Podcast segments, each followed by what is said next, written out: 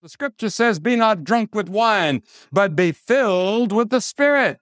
And that means to be continually filled with the Spirit. You have to be emptied of your selfishness and your own desires and your own gratifications so you can be filled with the Holy Spirit. And that's a command. Be filled with the Holy Spirit. Are you filled with the Holy Spirit? You can be. By faith, you can say, Every known sin in my life has been forgiven. I've confessed every known sin. By faith, I believe I'm filled with the Holy Spirit.